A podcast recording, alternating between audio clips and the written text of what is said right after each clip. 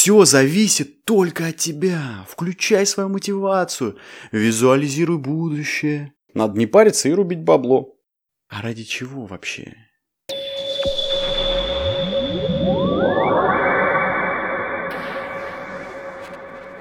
Подкаст Огнебуки.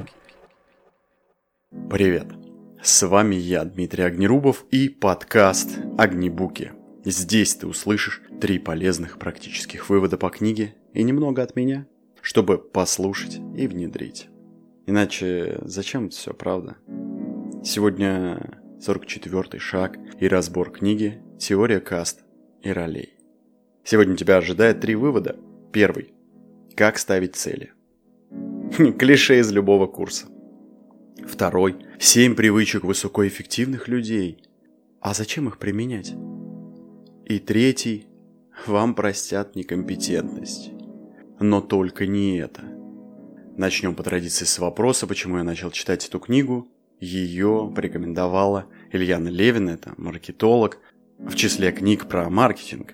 Как это ни странно, я думал, что эта книга будет про маркетинг, и она отчасти про это, наверное, про то, как продавать, но только в широком философском смысле, что ли.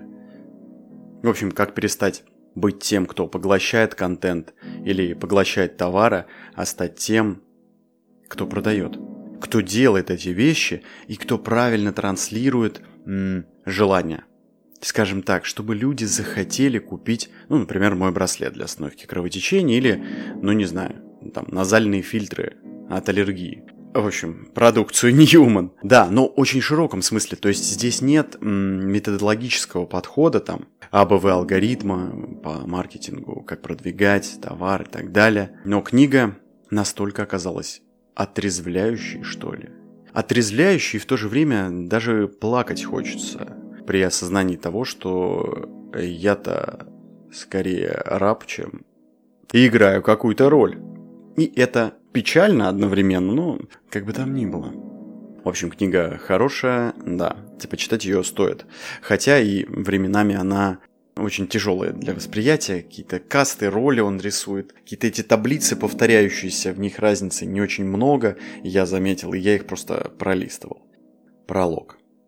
Сложно выбрать дорогу, когда ты маниакально подозреваешь, что любые рекомендации или стимулы преследуют, собственно говоря, только одну цель – что-то продать. Товар, например, или идею, образ мысли, мест какой-то или досуг. Ну и, конечно же, себя. Утрата доверия к этим наставникам в бескорыстность убеждений, которых уже не веришь, одно из заболеваний, собственно говоря, времени. Ведь, правда, согласись, тяжело доверять методологии, когда большинство личных рекомендаций заменяется маркетинговыми взаимодействиями. Подкаст Огнебуки. Первый вывод. Стандартные методы достижения успешности не блещут разнообразием в своем содержании, ты же знаешь, да? Они включают примерно эм, несколько типовых элементов. Первое – это описание плана достижения целей. Второе – описание типичных препятствий и проблем. Третье – описание типичных методов преодоления препятствий и проблем. И все эти методики опираются на один лозунг. Поставь себе цель в жизни и достигай ее. Либо подразумевается, что жизненная цель у тебя уже есть. Потом эти стандартные методики утверждают, что все в твоих руках. Все зависит только от тебя. Включай свою мотивацию, визуализируй будущее и полный вперед. При этом тебе остается только приобрести 7 привычек. Сделать 5 шагов, выучить там 30 уроков, освоить 13 методов. Ну, по случаю там купить э, энное количество книжек, там фильмов, посетить кучу семинаров, и счастье вот-вот уже постучится в твой дом. Но проблема в том, что большое количество людей не только не имеют правильных целей, но толком не знают, чего хотят.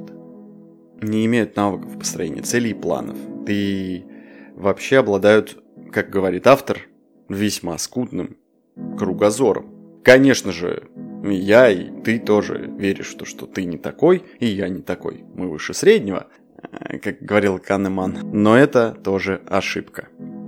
При этом индустрия успешности же предлагает обширные методы целеполагания. обучает, типа, все, поможет найти свое призвание, определить свое предназначение. Сколько курсов таких.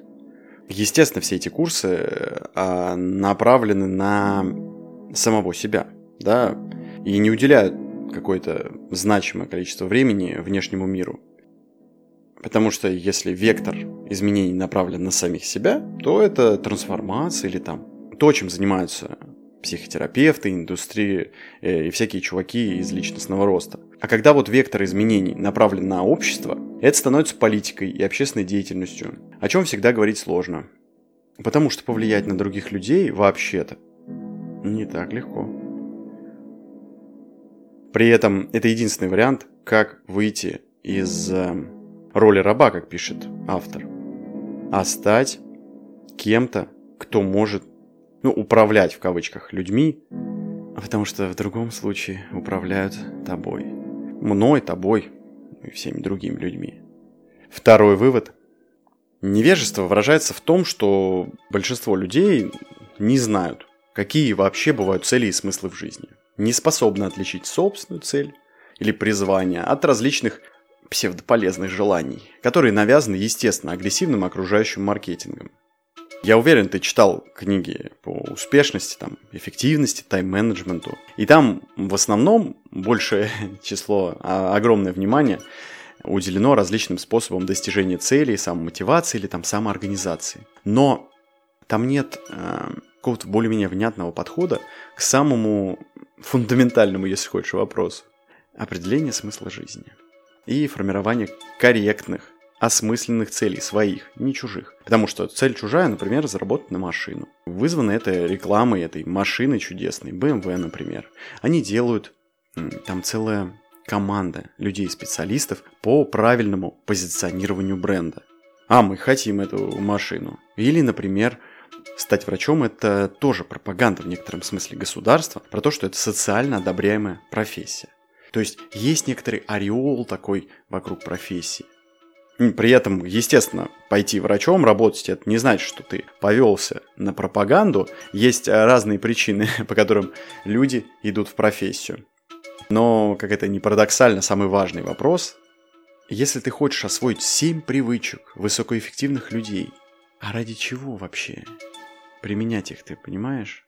Большой вопрос. Я тоже с этим столкнулся, когда вот по тайм-менеджменту э, листал, смотрел. Я думаю, черт возьми, а если нет как бы основной идеи, ну, скажем, да, вот со стартапом, да, делать какие-то браслеты и так далее, то, ну, зачем организовывать свои дела? Типа, э, вовремя там сходить в магазин, сходить на тренировку, что-то пойти посмотреть, может быть, пациента и это организовать в день так, чтобы все это умещать. А глобального смысла, ну то есть как бы смотри, да, вроде я и в профессии, да, там, вот этих людей смотрю, там, тренируюсь, вроде бы какая-то социальная вещь, там, я успеваю поесть и так далее. Но с другой стороны, в чем вот в этом всем есть великая задача, ну, сверхидея, если хочешь, сверхценная идея. Ее же нет. Это первая мысль, которая меня посетила когда-то еще год-два назад, когда я читал книгу как раз по тайм-менеджменту. А, подожди, год назад был. Я же записывал для тебя книгу по тайм-менеджменту. Вот, это, по-моему, третий подкаст был. В общем, суть-то в чем? Если не знать своих целей, то мы будем служить чужим целям. И даже желание не наше а в подавляющем большинстве, к сожалению, навязаны хитрой пропагандой, маркетингом и традициями или ложными предубеждениями. Может быть, э, мы это, конечно, не замечаем, но общество интенсивно внушает нам, какие желания хороши, а какие нет. Только для того, чтобы действительно внимательно и осознанно чего-то желать, нужно быть точно уверенным, что на ушах лапши нет. А это сделать не так просто. Потому что часто хочется иметь атрибуты, а, человека. Например, хочет стать там, блогером, чтобы ездить, путешествовать, смотреть на красивые страны. Не хочется эти шеи, там, не знаю, 2-3 часа постоянного изнуряющего контента делать, обрабатывать и так далее. А вот хочется вот этой красивой жизни. Ну, естественно, сейчас э, в маркетинге так и делают, показывают картинку, результат применения, да. То есть, если ты возьмешь молоток, ты будешь счастливым, любящим мужем а не то, что ты забьешь гвозди. Все в доме. Огнебуки.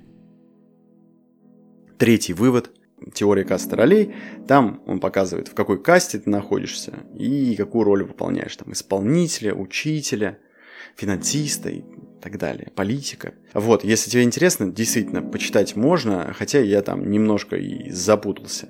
В общем, если твоя доминирующая роль исполнитель, это означает, что для тебя цена работа и, к сожалению, имеется минимальный потенциал для роста. Потому что, ну, естественно, ты искренне любишь свое дело, я тоже люблю, да. Работать на станке, стричь людям головы, сажать цветы, строить дома, например, или прочищать канализацию, делать э, еще миллион других вещей. Например, вставлять катетеры в сердце человека. Даже это. И это особенно обидно, потому что, ну, как-то хочется, хотелось бы верить, что вот врачи делают богоугодное дело, но м, вся работа врача, она все равно сводится к некоторому перечню функций, действий, если хочешь. Это взаимодействие не с человеком. Честно, на операционном столе в основном мы взаимодействуем с картинкой на экране, как бьется сердце и так далее. То есть взаимодействуем с предметами. Вот эти катетеры, длинный труб, который заходит в сердце и так далее. К сожалению, если, как пишет автор, если мы хотим оставаться в этой роли, то нет шансов для роста. Это самое простое, что есть на планете, искусство обращаться с предметами, а не с людьми. То есть, как бы хорошо мы не общались бы с предметами, при этом невозможно практически расти в своем финансовом и социальном положении. Хотя, ну, нет, ты становишься профессиональнее, там, становишься более крутым врачом. Мне кажется, есть, конечно же, рост и социального и финансового положения, но в реальности мощные отношения значительно более сильный аргумент, чем профессиональная деятельность. И ты, наверное, тоже не раз замечал, что самые большие профессионалы часто не руководители, да, или руководители не обладают самым, самой большой компетентностью, но они умеют руководить и общаться со всеми. Как ни странно, часто прощают некомпетентность, но не прощают серьезные нарушения в отношениях межличностных. Почему возникают там жесткие проблемы? Почему увольняют? Ну, согласись, да, не из-за того, что там кто-то накосячил, э, скажем так, да, там, ну, какой-то мелкий мелкий проступок сделал, не знаю, там что-то не досмотрел, не доделал, не достиг какого-то результата. Зато если кто-то просто орет друг на друга где-нибудь и говоришь, ты конченый, ты там такой-такой, вот после этого увольняют. И быть, э, прости, как говорят, э, быть говном с э, подчиненными, с людьми, вот за это увольняют. Это абсолютно, кажется, теперь очевидный вывод. Если ты чего-то не знаешь или там плохо сделал рекламу, э, к этому отнесутся снисходительно и помогут. Если ты с человеком в хороших отношениях, ну, естественно, там простят ошибки, скажут, ну, ничего, да. А вот есть плохие отношения, да, то в этом случае э, человек э, покажет о твоих проступках э, всем, кому надо, и на это обратят внимание. И знаешь, приводится такой пример, очень, на мой взгляд, отрезвляющий. Рядовой специалист вот считает, что если начальник не владеет профессиональными навыками, он хуже него. И это влияет на их отношения и ставит крест на карьере подчиненного до тех пор, пока в нем доминирует роль вот этого специалиста. А тут надо подняться и понять, что руководитель обладает еще вот дополнительными компетенциями взаимодействия с людьми, навыками, если хочешь. И если хочешь быть руководителем, то приходится осваивать другие навыки. Опять навыки, да. Забавно, чтобы развить вообще свой бизнес в, крупный какой-то, необходимо взрастить себе не только роль специалиста, но и финансиста, политика и лидера. И самое печальное, или не очень, можно сделать из человека финансиста и чиновника. Но вот практически невозможно или очень трудно сделать политика и почти невозможно лидера. Лидерами рождаются. Круто. В общем, если ты лидер по жизни, придется обучаться еще и ролям финансист, политика и так далее. Ладно, все, больше выводов и пользы ты услышишь в телеграм-канале. Эпилог. Главная проблема не столько в том, что трудно начать действовать, Эту проблему научились решать уже давно. Есть нечто более серьезное. Трудно действовать регулярно и последовательно. Неважно, что вы постигли некий смысл жизни. Это все не важно, потому что смысл жизни лишь обоснование действия. Все, этот шаг подошел к концу. Спасибо тебе, что послушал Огнебуки. Музыкальный дизайн от Павла Филоненко. Если тебе понравился подкаст, пожалуйста, оцени в социальных сетях, Apple подкастах и Литресе. И обязательно возвращайся на следующей неделе для разбора книги «Слово на слайде». Как сделать презентацию, которую хотят читать и покупать. Храни тебя Господь. И не забывай, береги свое сердце. Огнибуки.